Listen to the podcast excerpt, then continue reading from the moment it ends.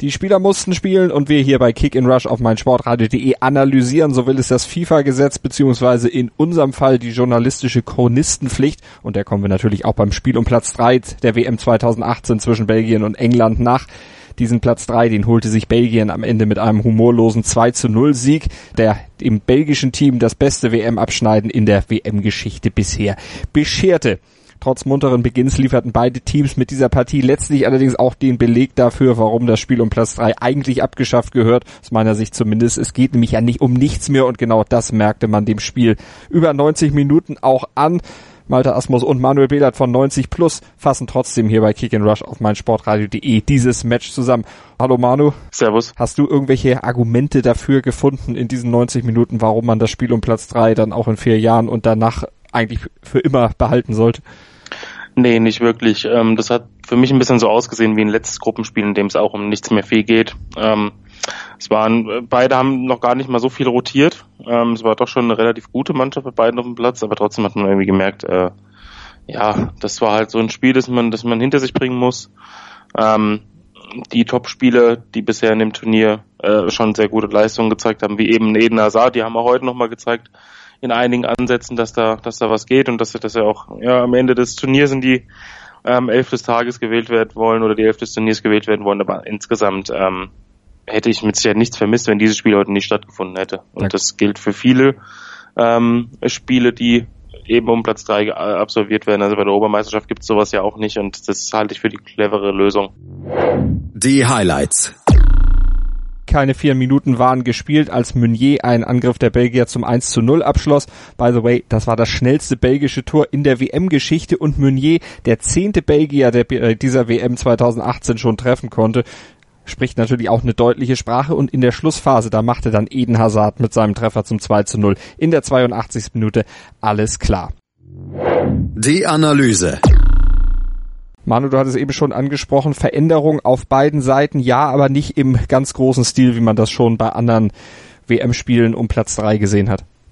Genau, ähm, ich hatte da auch mit dem einen oder anderen Wechsel mehr gerechnet, um vielleicht dem, ja, dem einen oder anderen Spieler eben noch ein paar Möglichkeiten zu geben, sich nochmal auszuzeichnen, nochmal bei einem, bei einem WM-Spiel auf dem Platz zu stehen. Ich hatte beispielsweise bei England jetzt ähm, mit Alexander Arnold in der Abwehr gerechnet, mit Welbeck vielleicht vorne gerechnet. Ähm, zusätzlich zu Harry Kane, das Harry Kane spielt, ist, wenn es noch um die Torschützenliste geht, relativ logisch. Auch bei den Bacon hatte ich vielleicht gedacht, okay, ähm, Batshuayi wird kommen oder früher äh, oder von Beginn an spielen, aber das, das war dann doch so, dass größtenteils auf den altbewährten Mustern ähm, ja sich sich beruht wurde und das war einfach ja kein kein überragendes Spiel. Das war in vielen Situationen zu merken, auch wenn wie du eben schon angedeutet hast, der Beginn ja eigentlich ganz gut mhm. war. Ähm, auch durch das, durch, durch das schnelle Tor hat man gedacht, vielleicht gibt es zumindest ein Spektakel, dass beide sich vielleicht nicht so sehr auf die Defensivarbeit konzentrieren und eher ähm, der Fokus dann darauf liegt, tatsächlich noch ein paar Kabinettstückchen in der Offensive zu zeigen, aber das war dann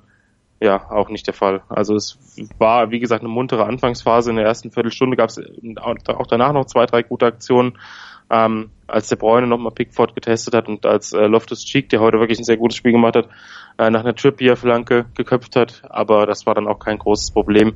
Und danach verflachte die Partie dann zunehmend. Dann gucken wir doch nochmal auf dieses 1 zu 0 nach vier Minuten, eingeleitet von Lukaku aus dem Zentrum, schöner Ball steil auf Shutley und der mit einer wirklich tollen Hereingabe in die Mitte auf Meunier, der rutscht da rein und vollendet zum 1 zu 0, Tor durch die Mitte vorbereitet, das Fehlen von Henderson, hatte sich das da bei England aus deiner Sicht bemerkbar gemacht? Noch nicht mal unbedingt. Ich fand Henderson in dem Turnier jetzt auch nicht überragend. Also er hatte ein, ein fantastisches Spiel, das war das Viertelfinale. Da war er wirklich mit der überragende Mann auf dem Platz, aber ich fand im Halbfinale gegen Kroatien fürchterlich schlecht.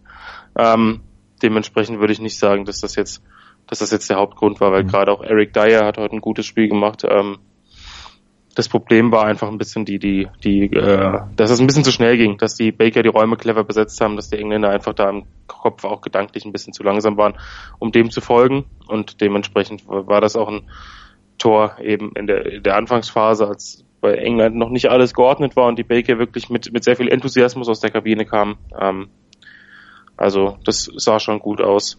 Und ich denke nicht, dass das irgendwie an Henderson, Hendersons Abwesenheit lag. England kam dann ein bisschen besser ins Spiel. So ab der 20. Minute wurde es ein bisschen gefährlicher, auch weil Belgien, wie du auch schon gesagt hast, sich ein bisschen zurückgezogen hat. England auch ein bisschen hat machen lassen.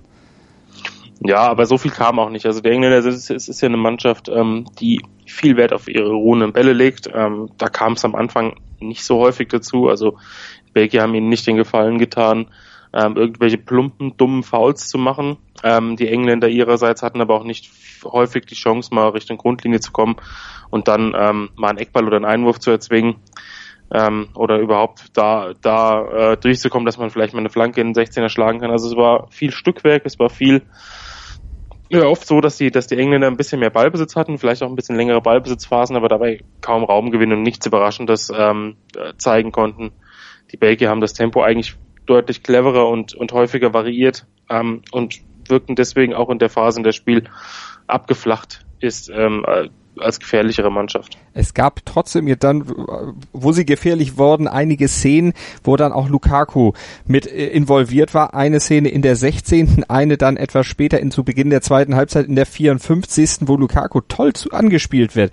Toll den Ball hätte mitnehmen können, wenn er nicht Klinsmann-mäßig den Ball viel zu weit vorlegt, beziehungsweise einfach nicht richtig unter Kontrolle kriegt. Ja, Lukaku hatte diese Szenen schon häufiger bei der WM. Also hat, hat eigentlich ein gutes Turnier gespielt. Man hat auch gesehen in diesem Turnier, dass er in, in Sachen Spielintelligenz schon in den letzten Jahren deutlich äh, dazu gewonnen hat. Aber der First Touch, ähm, das war schon schon in der Gruppenphase ein, zweimal das ganz große Problem und ja, das waren heute zwei äh, Pässe von Kevin De Bruyne, ähm, die man eigentlich nach einer gelungenen Ballannahme nur noch am Tower vorbeischieben muss. Und da hätte De Bruyne sich zwei Vorlagen sammeln können äh, für diese Pässe. Und mhm. das ist nicht gelungen. Und ähm, man hat auch ein bisschen gesehen, dann im Hintergrund bei den Wiederholungen, als Lukaku dann den Ball eben nicht annehmen konnte, die etwas frustrierten Blicke seiner Teamkollegen. Also das hat, das hat überhaupt nicht funktioniert heute. Deswegen wurde auch meiner Meinung nach äh, zu Recht später auch ausgewechselt. Genau, nach einer Stunde musste er den Platz verlassen. Dries Mertens kam für ihn in die Partie. Für Lukaku natürlich auch persönlich doof, dass er diese Dinger nicht gemacht hat. Er hätte ja auch in Sachen goldener Schuh noch ein bisschen Druck auf Harry Kane ausüben können. Ja, der hätte heute gleichziehen können äh, mit, mit den beiden Treffern. Ähm, ich denke mal, gerade wenn er den ersten oder den zwei, also wenn er, wenn er ein Tor macht, ähm, vermute ich, dass er dann auch noch länger auf dem Platz steht und auch noch die Chance hat, das zweite zu machen. Also da ähm, hat er sich heute selbst ein bisschen ins Abseits manövriert. Hm. Kane auf der anderen Seite allerdings auch ja nicht mehr getroffen seit dem Achtelfinale gegen Kolumbien. Da per Elfmeter im Viertelfinale kein Tor gemacht, im Halbfinale kein Tor gemacht. Also im Grunde kein Tor aus dem Spiel heraus in der K.O.-Runde. Der hat im Grunde, wenn man jetzt ganz böse ist, man weiß ja um seine Qualitäten, aber davon profitiert, dass England eine relativ einfache Gruppe hatte. Ja, gut, dass er, dass er sechs Tore geschossen hat, das hat mit Sicherheit auch mit der Gruppe zu tun. Ja, das ist richtig. Ähm, ich denke, dass, dass das Spiel äh, der Engländer dann gegen die stärkeren Gegner einfach schon darauf ausgerichtet war, möglichst wenig zuzulassen und vorne ähm, eben die großen Spieler bei Standardsituationen frei zu blocken, ob da jetzt ein Maguire zum Kopfball kommt oder ein Kane, äh, das spielte keine Rolle. Bis zum Halbfinale war es ja erfolgreich. Ähm, dementsprechend, ja, Kane hat, hat äh, unglücklichere Auftritte gehabt in der K.O. und das ist schon richtig, aber er hat trotzdem ähm, eine, eine wichtige Rolle gespielt und ich denke, das, was er ähm, bei Standards der Engländer gemacht hat, wie er sich da in die, in die Gegner blocken konnte, ähm, wie er da im 16er gearbeitet hat, das hätte ein anderer Stürmer wohl eher nicht so hinbekommen. Und das passte zum Konzept der Engländer, das passte zum Konzept von Southgate und deswegen hat er dann auch heute wieder gespielt. Er war heute aber auch wirklich extrem unglücklich. Die Engländer waren ja wirklich selten torgefährlich und Kane eigentlich überhaupt nicht. Punkt Standards war ja die große Stärke der Engländer. Das haben sie ja extra auch trainiert, weil sie auch gesehen haben, damit kann man äh, bei dieser WM richtig was reißen. Im Vorfeld hatte Gareth Southgate das ja auch schon erkannt, weil er auch nicht genügend Zeit hatte, um seine Mannschaft dann richtig auch in anderen Phasen des Spiels, auch für offensive Spielflüsse einzustudieren. Hat er gesagt, ich mache das vor allen Dingen über Standards. Die waren heute kein Faktor. Die waren weitgehend schlecht. Ähm, beziehungsweise die Baker haben natürlich auch mit, mit Company Vertongen vermahlen äh, Alderweireld, wer jetzt auch immer da, äh, welche Kombination dann immer auf dem Platz stand. Also es waren wirklich viele Kopfballspieler da. Auch Lukaku ist ja für Defensivstandards äh, zu gebrauchen mit seiner, nicht nur mit seiner körperlichen äh, Physis, sondern auch mit seinem guten Timing im Kopfballspiel. Dementsprechend ähm, war das schon so ein Gegner, der die englischen Standards ganz gut verhindern konnte. Die waren nämlich teilweise auch wirklich gut getreten. Also Trippier hatte wirklich zwei von der rechten Seite, da kann ich mich dran erinnern, der, die, die wurden wirklich mit viel Schnitt, mit viel Zug auf einen langen Pfosten gespielt. Ähm, aber da haben die Baker das einfach wirklich sehr gut wegverteidigt. Ähm, bezeichnet, dass die beiden oder zwei der besseren Chancen in der zweiten Halbzeit der Engländer ähm, nach einem Einwurf äh, resultierten, ähm, als dann zweimal Lingard flanken konnte. Einmal hat Kane knapp verpasst. Ähm, dementsprechend einmal was ja noch im Kopf äh, eine Chance hatte. Dem, dementsprechend war heute das, das äh, Mittelstandards eben nicht so der große ausschlaggebende Faktor, aber das lag nicht nur daran, dass die, dass die Engländer heute da nicht so überragend waren, sondern einfach auch daran, dass die Baker das wirklich gut verteidigt haben. Und die haben dann in der Schlussphase dann auch nochmal richtig gut gekontert, zwei Versuche gehabt, einer davon saß dann am Ende auch und da war es Eden Hazard, der das wunderbar durchgespielt hat, aber auch hervorragend eingesetzt wurde von De Bruyne, der einige Zuckerpässe heute auch wieder gezeigt hat. Genau, De Bruyne hätte drei oder vier Torvorlagen haben können am Ende, ähm, hat aber dann eben nur in Anführungszeichen die eine Hazard blieb da eiskalt vor Pickford, aber der konnte zwei Minuten vorher hätte eigentlich eher das Tor verdient gehabt, als die Baker wieder unglaublich schnell umgeschaltet haben. Die Raumaufteilung sehr clever war, das hat man schon in den ersten Gruppenspielen gemerkt. Also wenn Belgien kontert, sieht man ganz genau, ähm, dass jeder genau weiß, wo er hinzulaufen hat, äh, welche Räume er besetzen muss. Und das war dann in der 80. Minute wirklich perfekt. Der Bräune auf Mertens, der auf Meunier und der hat den Ball dann wirklich auch herausragend aus der Luft genommen und Pickford ähm, hat ihn dann aber auch wirklich herausragend gehalten. Also das waren zwei, zwei Konter, die gepasst haben. Vor allem fand ich in der 82. Minute beim 2 zu 0 den Pass von De Bruyne noch nicht mal perfekt. Da hat er deutlich bessere Pässe in dem Spiel gespielt, die aber seine Kollegen nicht äh, verwerten konnten. Auch Mertens hatte später nochmal eine, hatte noch mal eine Chance vor dem 2 zu 0, als er in die Mitte gezogen ist und den Ball wirklich absurd weit am Tor vorbeigeschossen hat. Ähm, also da wäre für die Baker in, in manchen Situationen doch noch mehr drin gewesen, weil sie heute die Mannschaft waren, fand ich, die die englischen Defensivschwierigkeiten, äh, wenn es denn mal sehr schnell geht, doch am deutlichsten aufgezeigt haben. Hm. Und der Mann, der das Tor, das frühe Tor gemacht hat, Thomas Meunier, nämlich der ist dann auch zum Spieler des Spiels von uns, beziehungsweise von den Kollegen von 90 Plus gewählt worden. Genau, nicht nur wegen seinem Tor, sondern ähm, vor allem, weil er heute, finde ich, mit sein bestes Turnierspiel gemacht hat. Ähm, Gerade zu, zu, Anfang der Gruppenphase hat man gemerkt, ja, Meunier, auf, als er auf der anderen Seite noch Carrasco gespielt hat, das könnte so eine leichte Schwachstelle sein. Er war es heute aber überhaupt nicht. Er war defensiv stark. Das, obwohl er offensiv ausgerichtet war, war Antreiber, hat viele, viele, viel versucht, viele Flanken geschlagen, sich im Konterspiel immer wieder eingebracht, hätte vielleicht sogar noch das zweite Tor erzielen können, wenn Pickford nicht zur Stelle ist. Also ähm, hatte eine Passquote von über 80 Prozent, eine Zweikampfquote von über 60 Prozent, das obwohl er sehr häufig in der Offensive in Erscheinung getreten ist. Also es war ein sehr starkes Spiel. Auch Hazard war sehr stark und ich denke, wenn De, wenn De Bruyne ein bisschen Glück hat mit den anderen Kollegen äh, im Abschluss, hat er, äh, dann, dann hat er hier heute am Ende drei oder vier Vorlagen und dann ähm, kann man ihn da auch dazu rechnen. Also es war ein, insgesamt ein guter, guter Auftritt der Belgier über weite Strecken der aber jetzt nicht so spektakulär war, wie man das vielleicht hätte erwarten können, mhm. wenn es jetzt ein Spiel gewesen wäre, in dem es noch wirklich um viel gegangen wäre. Insgesamt, wenn wir das Gesamtfazit der Belgier bei diesem Turnier, bei dieser WM 2018 in Russland ziehen, kann man sagen, Platz drei, großer Erfolg? Ist schon, ist schon ein großer Erfolg. Also es ist, ähm, Belgien gehörte nicht zu den absoluten Top-Favoriten, zumindest für mich, aber zu den erweiterten Kandidaten. Genau das haben sie gezeigt. Ähm, mit ein bisschen Glück gegen Frankreich geht auch was.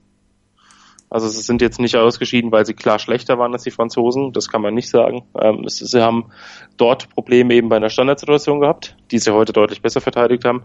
Sie haben in der Gruppenphase gut, gut gespielt. Sie haben sehr viele Tore geschossen, haben viele verschiedene Torschützen gehabt. Ähm, ja, jetzt muss man sehen, ob bei der WM 2022 noch was ge äh, geht. Die Bakers sind sicherlich nicht mehr irgendwie der Geheimfavorit. Ähm, geheim ist da nichts mehr.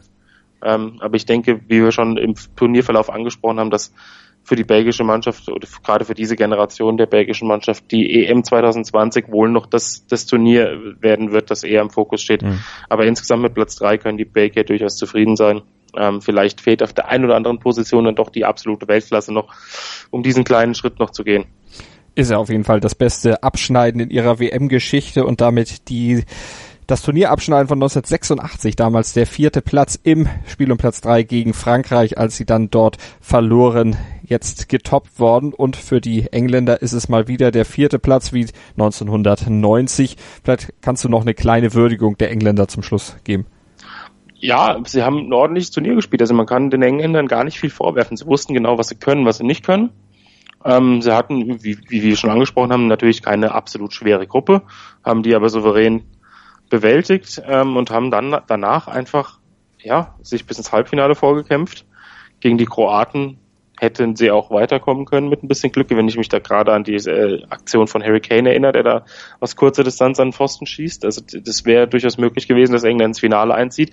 Und was ich bei England nur am, am mit am dem gewichtigsten Faktor finde, ist, ähm, eben, dass sie eine sehr junge Mannschaft haben. Also da sind, sind eine, ganz, ganz viele Spieler, die bei der nächsten WM wahrscheinlich erst im, im idealen Fußballeralter sind. Ähm, dazu noch ganz, ganz junge Spieler wie Rashford, wie Alexander Arnold, ähm, die jetzt in dem Turnier eher noch keine riesengroße Rolle gespielt haben. Ähm, ich denke, da kommt noch einiges auf uns zu in der, in der Zukunft, denn gerade auch die Resultate bei den vergangenen Jugendwettbewerben, ähm, die die englischen Mannschaften eingefahren haben, U17, U19, U20, die waren auch alle gut.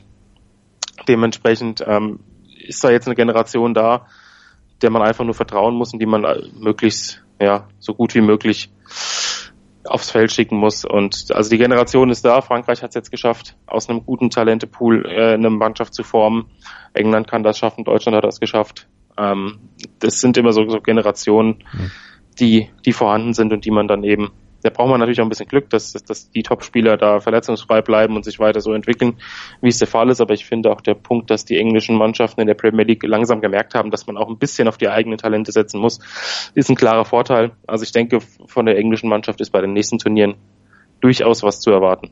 Also, sind wir gespannt, werden wir natürlich weiter verfolgen, den Weg hier bei uns auf meinsportradio.de, natürlich auch die EM 2020 dann genau in den Fokus nehmen, aber soweit ist es ja noch nicht, denn morgen steht's ja noch an, das große Finale zwischen Frankreich und Kroatien. Auch das morgen dann als Podcast hier in der Analyse bei Kick and Rush auf meinsportradio.de und ein generelles Fazit der WM 2018 ziehen wir natürlich auch noch hier bei unserem gemeinsamen Podcast mit den Kollegen von 90 Plus auf meinsportradio.de. Morgen also das Finale und ihr habt noch die Chance, das Finale zu tippen und ein tolles Sony-Handy zu gewinnen in unserem Kick-Tipp-Gewinnspiel in Zusammenarbeit mit Mobilcom Debitel. Manu Behlert von 90 Plus, vielen Dank. Kick in Rush. Das WM-Tippspiel auf meinsportradio.de. Präsentiert von Mobilcom Debitel. Registriere dich jetzt auf meinsportradio.de slash kick and rush und gewinne jeden Spieltag ein nagelneues Sony Xperia XZ2 Kompakt. Bereitgestellt von Sony. Kick and Rush. Die WM 2018 auf meinsportradio.de.